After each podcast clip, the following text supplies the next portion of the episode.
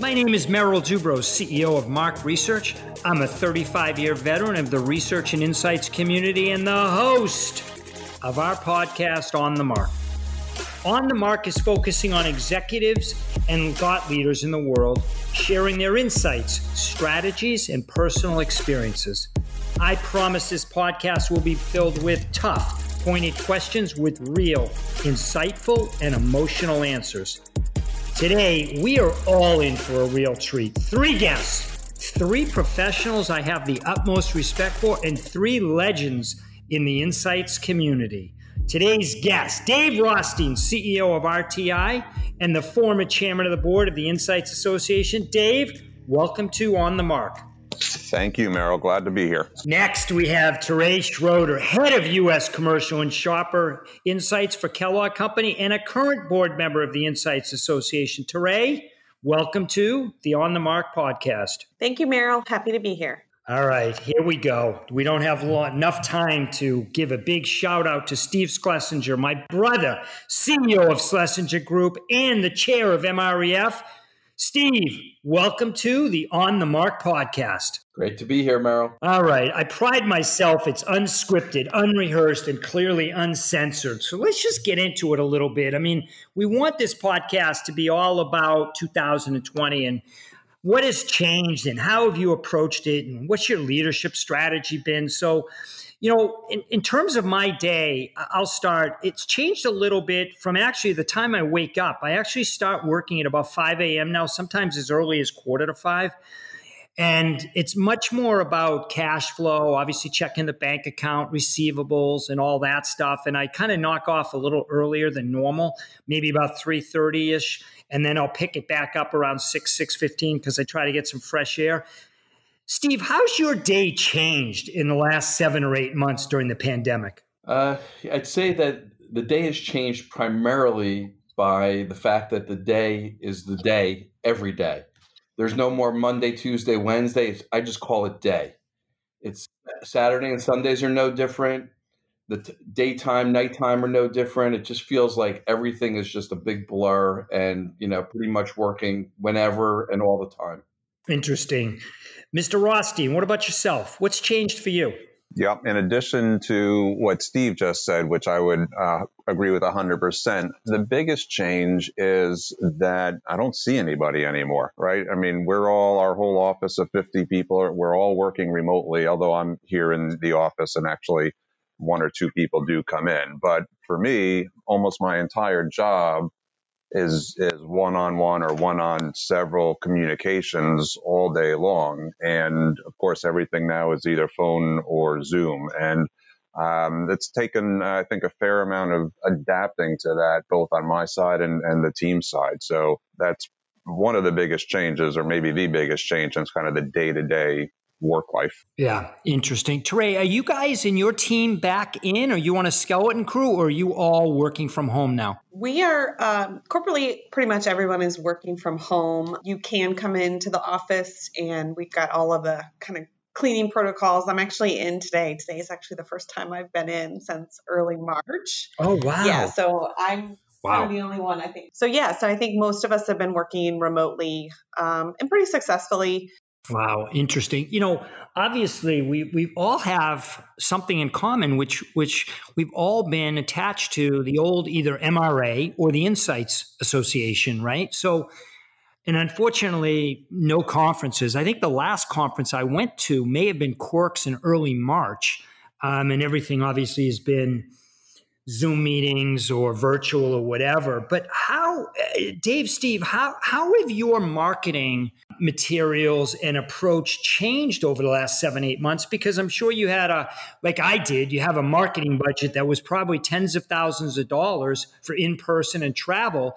And now nobody's going anywhere. Dave, how, how have you approached that? Are you doing different stuff? Yeah, we are. And a lot of it actually is a bigger focus on growing our business within our current clients and our closer in prospects because as, as you said, without in-person conferences, it is so much more difficult to really effectively reach folks that, that we don't already know. So while there have been broader marketing campaigns via, let's say, email and, and some of the virtual conferences, I found a, a pretty good effectiveness uh, in in reaching out and expanding communications with, like I said, close in prospects. And a lot of what we're doing is focused around uh, I guess what you'd call storytelling and really driving meaning uh, of research. So by meaning, we mean th- something that can be communicated simply and acted upon effectively. And we kind of view that as the maybe the next level of, of insights. So we've been, been focused on that, spreading the word on that uh, and, and using, of course, uh, electronic and, and video means since we can't use personal means. Yeah, no, that's some good stuff. I mean, Steve, I, I, there's not a day that goes by where I don't get an email from Schlesinger Associates in terms of you know promoting one of your services. And obviously, last week you had Amplify, so you you guys partnered with you know, Adam Froman and his team at Delvinia, which is amazing. Can you talk a little bit about the strategy and the motivation behind that and even the success of that?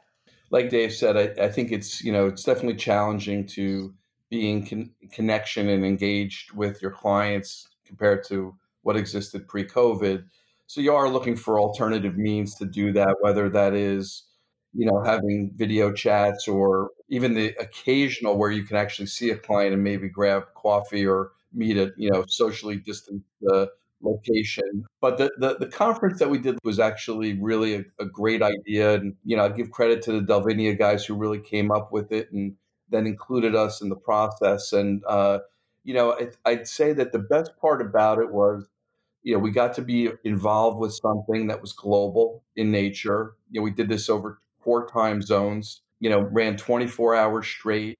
We had about 700 plus people who registered, and probably I'd say, you know, closer to four or 500 that actually participated because we did have some drop off, which is expected. But I'd say overall, I think people were really happy with the content. And what we did that was different than many other virtual events that have gone on over the last eight or nine months is we tried to take an approach where it wasn't just solely about insights, but it was really around tech and innovation and marketing related to insights. So a little bit of a different angle or spin on it to try to get some fresh content and maybe some different presenters in the mix.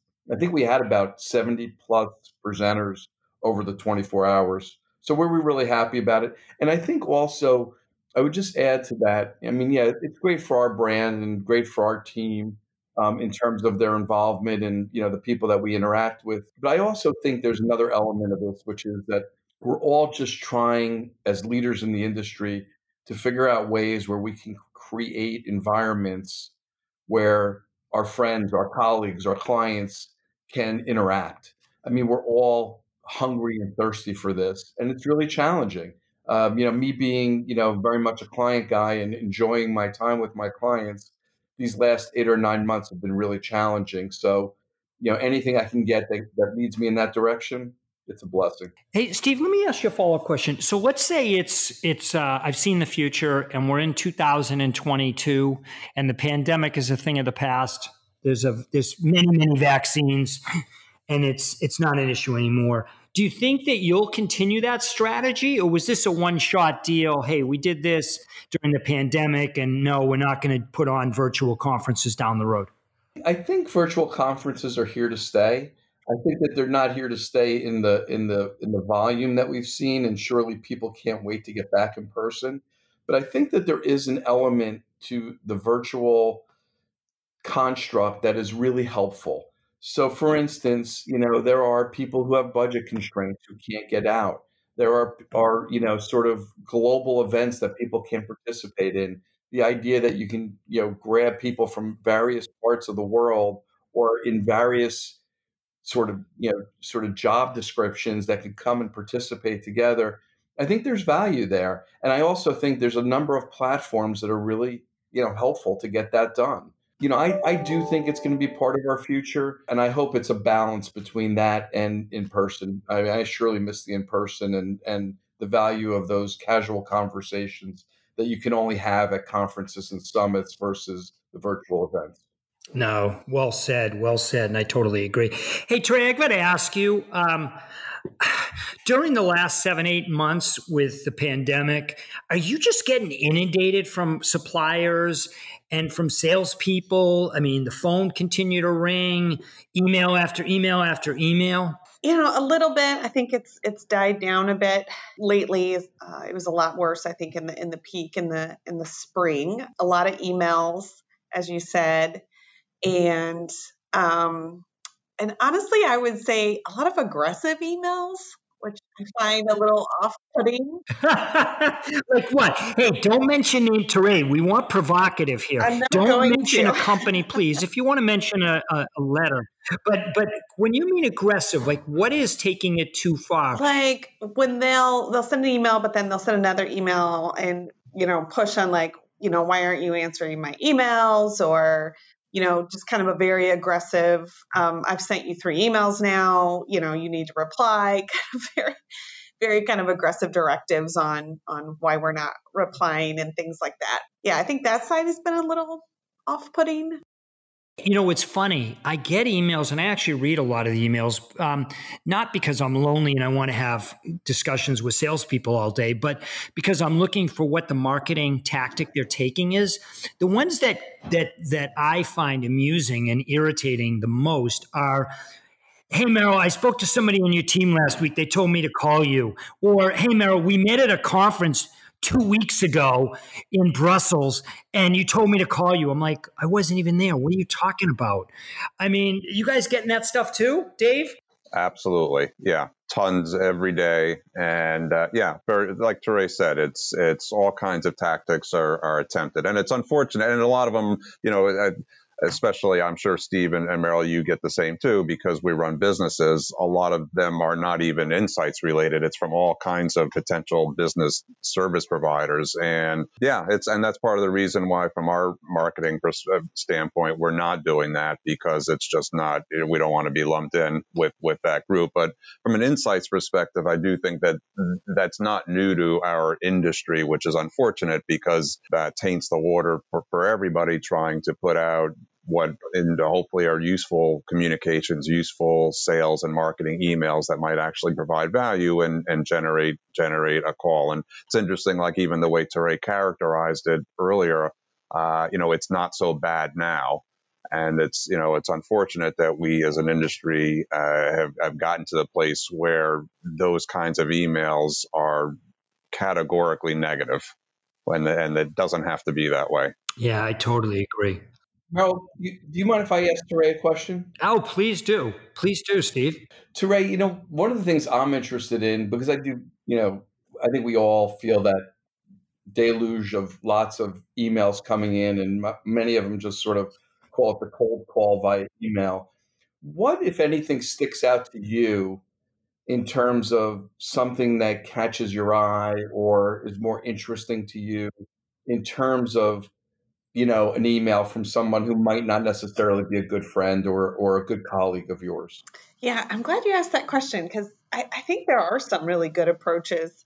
And I think the one the one thing that always stands out to me is when when people will will email, but then they'll have some information. And whether that's like a study they saw or an article on something you know a category that we participate on or so they're like sharing some information like hey i saw this i thought you might be interested or you know i have some thoughts on it or if they've you know done some syndicated research where they're like hey we just you know ran this on pop tarts and saw this this and that. So i think that when you when they lean forward with kind of like hey i'm i'm understanding your business or i'm seeing what's happening in your industry and like i have a perspective on that. And i think that you might be interested in that.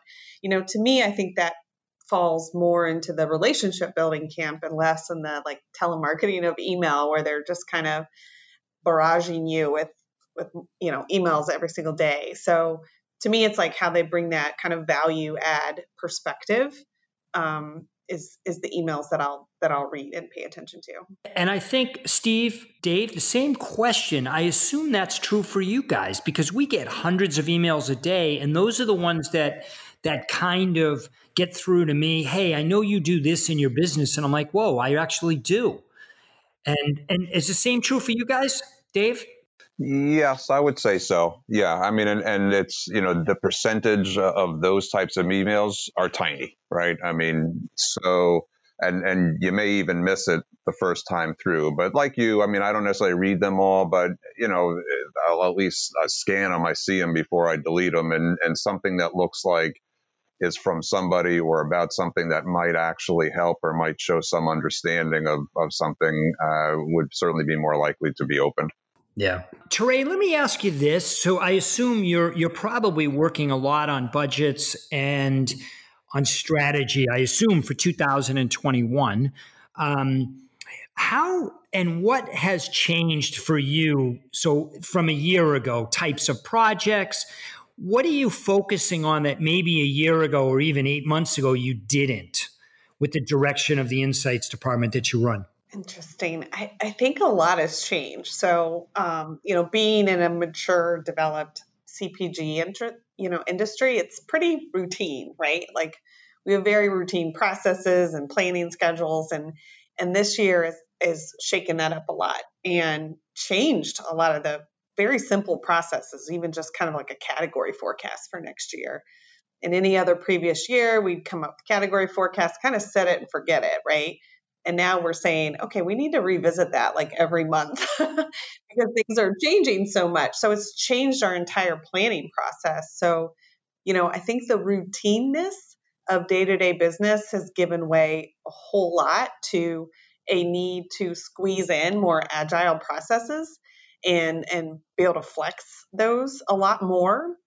So um, it's actually really different. It's really different from a planning process and like I said, it's a lot more touches than we would normally have, um, which creates obviously a lot more work and the need to be a lot more flexible and a lot more fast. I find your business fascinating because you know, I'm a guy who has ADD to the nth degree, and I love to go into CVS and to Walgreens because, frankly, it's it's only eight aisles or whatever it is and i can get my little four little items and i'm in and out quickly right? And and there's probably this perception wrongly that being in a pharmacy is a little bit more sanitized than a grocery store right? And because it's you know safer who knows? But I got to believe I'm buying a little bit more food than I am in a in a pharmacy than I ever did, right? Is your business, I mean, are you selling more Pop Tarts and more cereal in in um, pharmacies than you did eight nine months ago? It's kind of everywhere. We've sold, you know, food is kind of up everywhere. Um, I I don't think we've seen like a disproportionate growth like from a from drug as a channel we've actually seen more larger baskets so people buy you know people used to go to the store two or three times a week and now people are going to the store once or twice in two weeks and so what what we've seen from a trips perspective is that all of those little trips have kind of gone away and people have consolidated into that one big trip. So that's kind of been the trend that we've seen through this as people try to kind of stay out of stores and, you know, consolidate their trips into into a bigger one. It's interesting. Well, if you're curious what to send to me for the holidays, just maybe a case of chocolate pop tarts and s'mores would really do it for me. Mm. I'll take the brown sugar, the cinnamon top oh, pop tarts. Okay. Those are my favorites. Oh, oh, nice.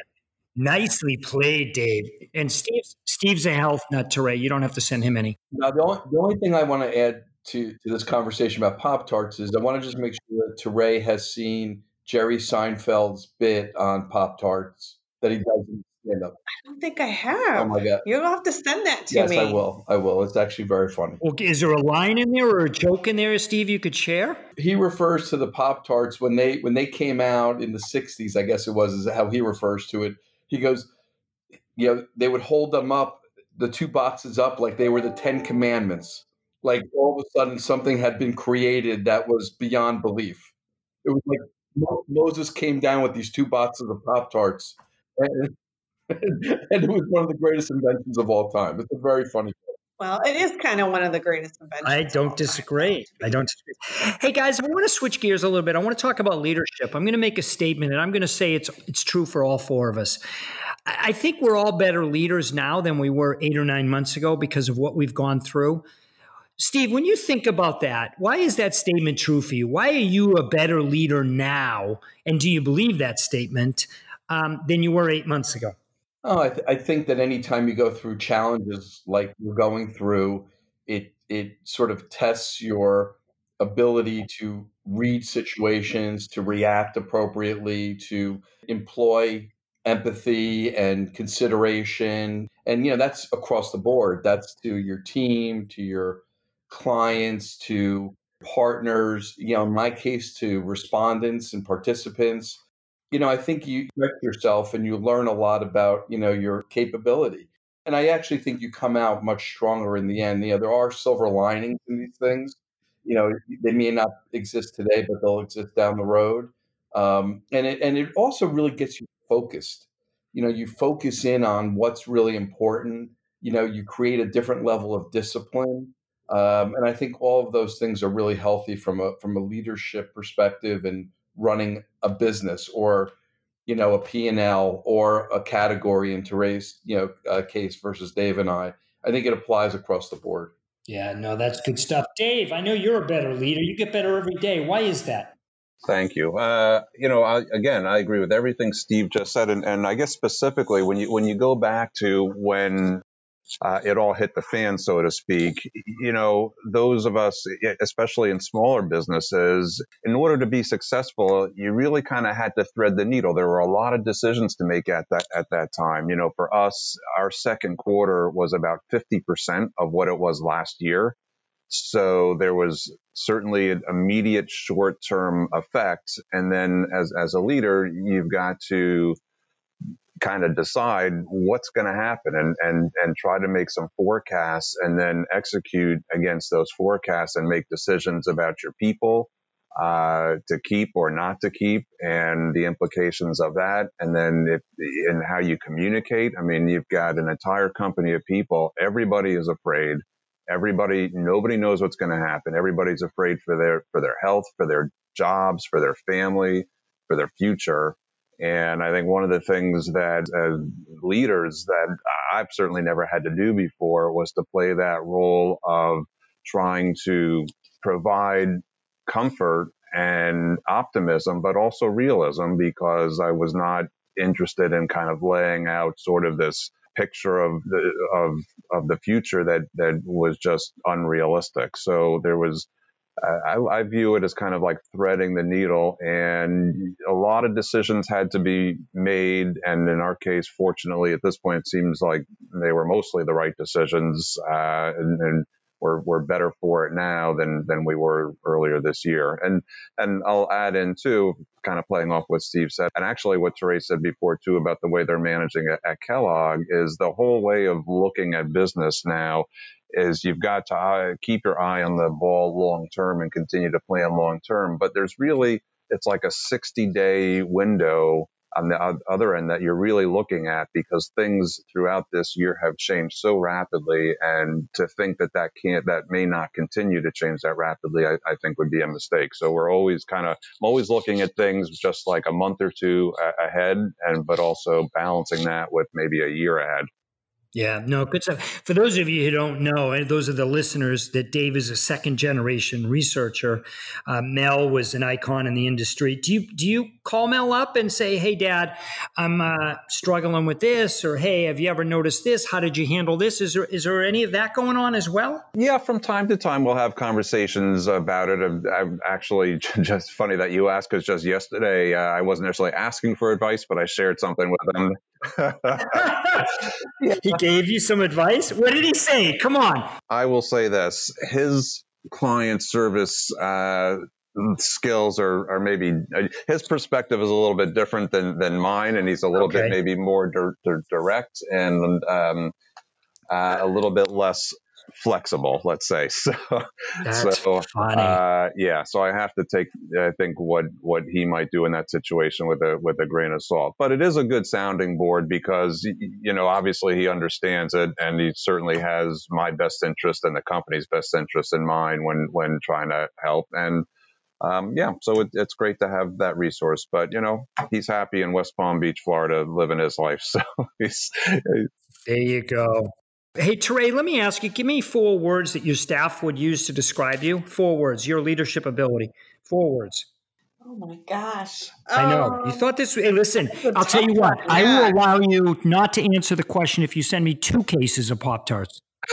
All right, four words. I would say teamwork, Okay. vision, Nice. driven. Wow. I say focus, which is probably related to driven, but No, that's okay. We're going to allow it.